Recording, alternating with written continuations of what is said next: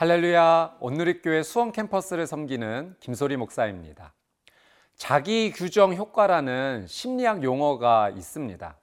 나의 말과 생각이 이 행동을 결정하고 또 그 행동이 삶의 결과까지 영향력을 준다고 합니다. 나는 이런 사람입니다. 라는 선포가 정말 그런 삶의 열매를 경험하게 해 줍니다.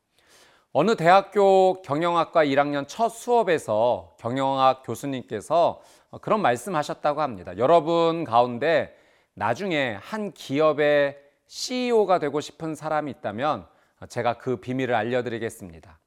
바로 지금부터 CEO처럼 행동하고 말을 하십시오. 그러면 여러분은 한 기업의 최고 경영자가 되어 있을 것입니다.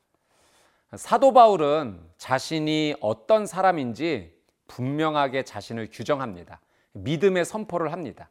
그 믿음의 선포가 어떤 은혜가 있을지 오늘 말씀을 함께 나누도록 하겠습니다. 오늘 저희에게 주시는 말씀은 고린도전서 1장 1절에서 9절입니다. 말씀 앞으로 함께 가겠습니다.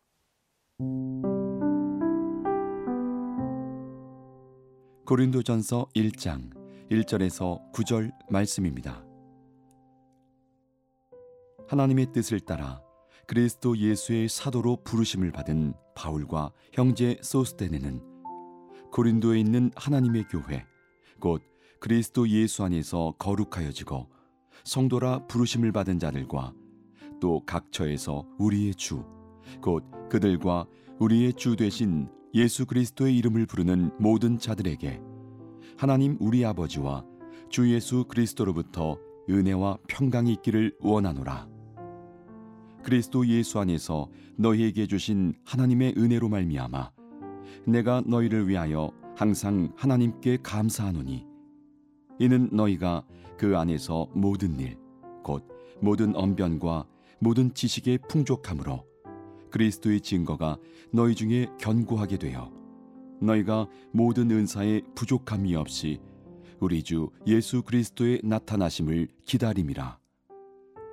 주께서 너희를 우리 주 예수 그리스도의 날에 책망할 것이 없는 자로 끝까지 견고하게 하시리라. 너희를 불러 그의 아들 예수 그리스도 우리 주와 더불어 교제하게 하시는 하나님은 미쁘시도다. 1절 말씀 함께 보겠습니다.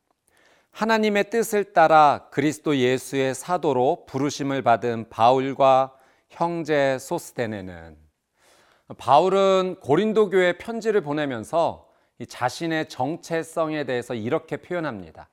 나 바울은 하나님의 뜻을 따라 그리스도 예수의 사도로 부르심을 받은 자입니다. 당시 고린도 교회에서는 이 바울이 사도인지 아닌지에 대한 의견이 분분하였고 이 바울이 사도가 아니라는 의견이 강했습니다. 이 가운데 바울은 자신이 분명 하나님의 뜻을 따라 예수님의 부르심을 받은 사도라고 분명히 말합니다. 이 사도는 문자적으로는 보냄을 받은 자라는 의미입니다. 당시에 이 좁은 의미로는 예수님께서 직접 보내신 12명의 제자, 또 가론 유다를 대신하여 제자로 뽑힌 마띠아를 의미했습니다. 근데 이제 초대교회로 이어지면서 이 바나바 또 예수님의 동생 야고보 등도 이 사도로 불려졌습니다. 이 바울은 자신도 하나님의 뜻을 따라 예수님께서 직접 사도로 부르셨다 그 고백을 합니다. 예수님께서 이방인에게 복음을 전하라고 이 자신에게 사명을 주시며 부르셨다라는 고백입니다. 바울은 이 사도로 부르심을 받았고 그 부르심에 합당하게 살아갑니다. 이 첫 번째 예수님의 복음을 많은 사람들에게 전했죠. 그리고 두 번째 바울 자신이 그 복음대로 살았습니다. 우리 모두는 하나님의 뜻 안에서 예수님의 부르심을 받은 하나님의 백성, 하나님의 자녀입니다. 부르심을 받은 자라면 그 부르심에 합당하게 살아가야 합니다. 이 칼빈이 이런 말을 했습니다. 하나님께 소명을 받은 사람은 이 자기 직분의 책임을 충실히 이행해야 한다. 내가 부름을 받았다라는 것을 증명하는 것은 그 부르심에 합당하게 삶으로 증명하는 것이죠. 사랑 여러분, 내가 누구인지 증명하는 하루가 되십시오. 여러분은 하나님의 뜻을 따라 그리스도 예수께서 불러주신 하나님의 백성, 하나님의 자녀입니다. 하나님의 자녀는 하나님 아버지의 말씀에 순종합니다. 하나님의 자녀는 하나님 아버지께 기도합니다. 하나님의 자녀는 하나님 아버지의 거룩하심을 닮아갑니다. 하나님 아버지처럼 사랑하고 또 용서합니다. 내 힘으로 살아가지 않고 하나님 아버지의 능력을 받아서 살아갑니다. 하나님의 자녀는 하나님 아버지께 늘 감사하며 살아갑니다. 그런 은혜의 하루가 되시기를 주님의 이름으로 축복합니다. 3절 말씀 한번 같이 보겠습니다. 하나님 우리 아버지와 주 예수 그리스도로부터 은혜와 평강이 있기를 원하노라. 이 바울은 이제 이 편지의 도입부에 인사말을 전하면서 축복을 또 함께 전합니다. 은혜와 평강이라는 이 두 단어가 눈에 들어옵니다. 은혜는 하나님께서 우리에게 대가 없이 주시는 값으로 측량할 수 없는 놀라운 선물입니다. 또 평강은 우리가 하나님을 온전히 의지함으로 누리게 되는 그런 풍성한 영적인 상태이죠. 완전한 만족, 완전한 기쁨, 완전한 평화입니다. 바울은 이러한 은혜와 평강이 이 하나님께서 우리 아버지이시기 때문에 또 예수 그리스도께서 우리 주이시기 때문에 누릴 수 있다라고 말하는 것입니다.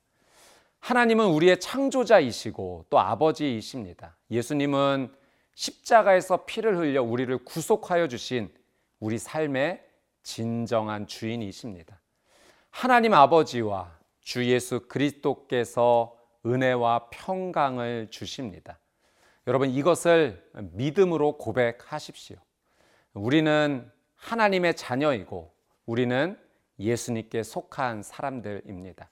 하나님께서 주시는 이 은혜와 평강을 기쁨으로 누리는 귀한 하루가 되시기를 주님의 이름으로 축복합니다.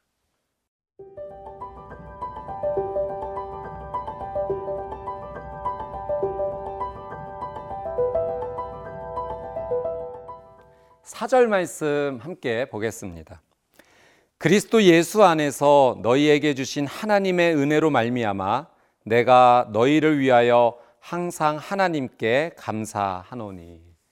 이 바울이 고린도 교회 성도들을 위해 기도할 때 항상 하나님께 감사하는 것이 있었습니다.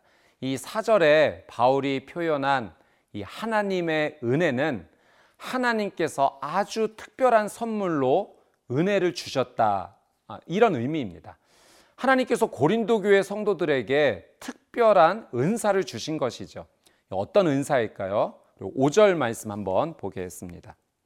이는 너희가 그 안에서 모든 일, 곧 모든 언병과 모든 지식에 풍족함으로 하나님께서 고린도 교회 성도들에게 주신 은사가 참 많이 있었습니다. 그 가운데 바울은 이 제일 먼저 하나님께서 고린도 교회 성도들에게 이 모든 언병과 모든 지식에 풍족하게 하셨다라는 것을 언급합니다. 이 언변에 해당하는 원어는 이 로고스라는 단어인데요. 말 또는 가르침, 교훈 이런 의미가 있습니다. 또 지식에 해당하는 이 원어는 또 그노시스라는 단어인데요. 어, 지적인 이해를 의미합니다. 그러니까 로고스와 그노시스에 풍족했다라고 하는 것은 이 고린도 교회 성도들이 예수님에 대한 복음을 들었을 때 그 복음의 진리에 대해 아주 탁월할 정도로 잘 이해했고 받아들였다. 그런 의미입니다. 우리 6절에서 8절 내용도 한번 보도록 하겠습니다. 그리스도의 증거가 너희 중에 견고하게 되어 너희가 모든 은사의 부족함이 없이 우리 주 예수 그리스도의 나타나심을 기다림이라. 주께서 너희를 우리 주 예수 그리스도의 날에 책망할 것이 없는 자로 끝까지 견고하게 하시리라. 자, 이 6절에서 8절 말씀에 반복적으로 나타나는 표현은 견고하게 된다라는 표현입니다. 이 바울이 고린도 교회 성도들을 축복하죠. 하나님께서 여러분에게 복음의 진리를 이해하고 탁월한 은사를 주셨으니 여러분은 예수님께서 오실 때까지 흔들리지 않는 믿음의 견고한 사람이 될 것입니다. 이렇게 축복한 것입니다. 여러분 이 말씀 통해서 이제 우리가 아, 붙잡는 믿음이 있습니다. 믿음이 생겨납니다. 그것은 첫 번째 하나님께서 은사를 주신다는 거죠. 그리고 두 번째 무엇보다 우리에게 필요한 은사는 복음의 진리에 대해서 깊이 이해하는 은사라는 것입니다. 여러분 바울은 하나님이 우리의 아버지이시고 예수 그리스도께서 우리의 주가 되신다는 것을 계속 고백하고 있어요. 아버지는 자녀에게 좋은 것 주기 원하지 않습니까? 우리 주 예수님은 그 백성들에게 가장 좋은 것을 주시는 분입니다. 하나님 아버지와 주 예수 그리스도께 은혜를 구하면 우리 주 예수 그리스도께서 또 하나님 아버지께서 우리에게 은혜와 은사를 주실 것입니다. 여러분, 오늘 복음을 더 깊이 이해하게 해달라고 기도하십시오. 복음을 더 깊이 이해하는 자, 복음을 더 깊이 누리는 자가 정말 복된 사람입니다. 복음의 풍성한 능력을 우리가 아직 다 알지 못합니다. 여러분, 복음을 알면 알수록 우리의 삶은 더 놀란 은혜를 누리게 돼요. 오늘 바울의 말, 그 축복처럼 견고해집니다. 흔들리지 않게 돼요. 뿌리 깊은 나무처럼 든든해지며 또 풍성한 열매를 맺게 될 것입니다. 오늘 이 하루 하나님 아버지께서 우리에게 풍성한 은혜 주실 줄 믿습니다. 여러분, 그것을 믿음으로 붙잡으십시오. 또 누리십시오. 또 감사함으로 하나님께 나아가십시오. 우리를 채워 주시고 인도해 주시는 하나님 아버지와 동행하는 은혜와 평강의 하루가 되시기를 주님의 이름으로 축복합니다.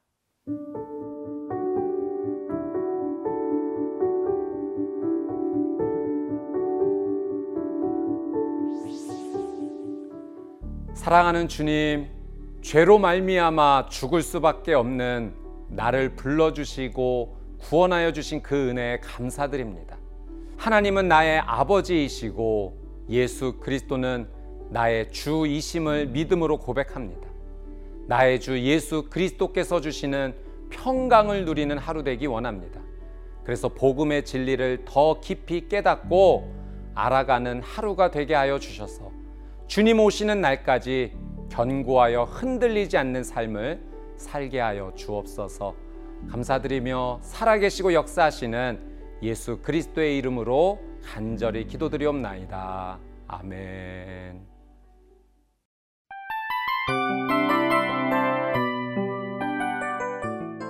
이 프로그램은 청취자 여러분의 소중한 후원으로 제작됩니다.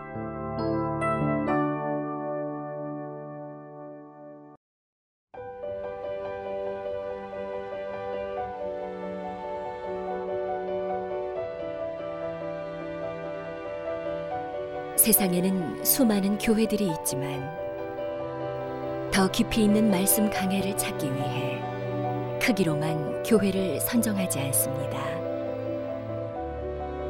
보다 좋은 영적 콘텐츠를 더 많이 나누기 위해 방송비를 받지 않습니다. 1년 365일 복음만 전하고 싶어서 우리는 광고를 하지 않습니다. 온누리의 복음을 땅끝까지 CGN TV와 함께 땅끝 선교사가 되주세요.